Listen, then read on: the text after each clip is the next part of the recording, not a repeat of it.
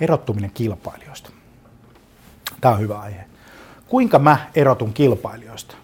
Tämä kysytään meiltä tosi usein. Mieti sitä. Tähän tulee siitä tilanteesta, että meitä on liikaa. Ja kysyntä ei ole kasvanut ja tarjonta on kasvanut. Ja kuinka mä erotun kilpailijoista? Ensimmäinen ohje on se, että on nyt paikalla, kun sua kysytään. Ja lopeta se ajattelu, että sua kysytään, että kyllä ne sut tuntee, että sit kun ne etsii sua, niin ne kyllä sut löytää. No niin ne löytää. Niitä ihmisiä on vaan vähemmän joka päivä. Koska joku imukuppi jossakin kerää sen huomion ja vie sen kokonaisuudessaan. Ja sulle jää vähemmän ja vähemmän tekemistä.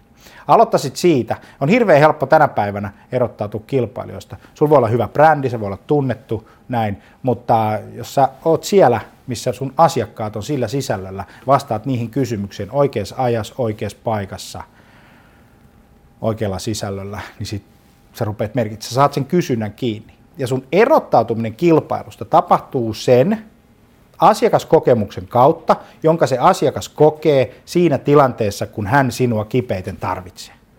Tai hän tarvitsee ei sinua, vaan jotain ratkaisua omaan elämäänsä.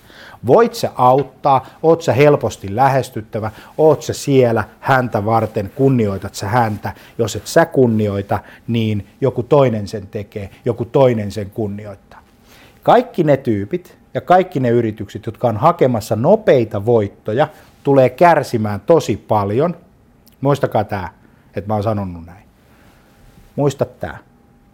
Ne, jotka hakee nopeita voittoja, tulee siihen tilanteeseen, että ne on pakotettuja hakemaan sen kaupan nopeasti. Ja kun me vertaillaan, me ollaan fiksumpia, me tiedetään, niin me ei tarvita tätä nopean kaupan tekijää enää.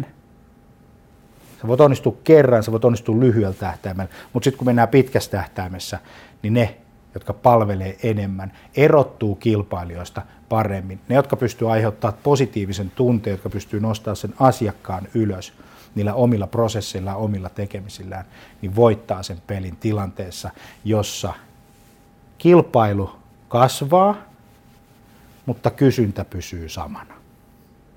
Teit sä sitten juridiikkaa, teit sä sitten IT-palveluita, olit se sitten pankki, you name it myisit sitten tennareita. Kato, jos ne sun tennarit merkkaa jotakin, niin sitten ne on vaan halvat tennarit. Nike ei myy kenkiä, vaan ne myy unelmia.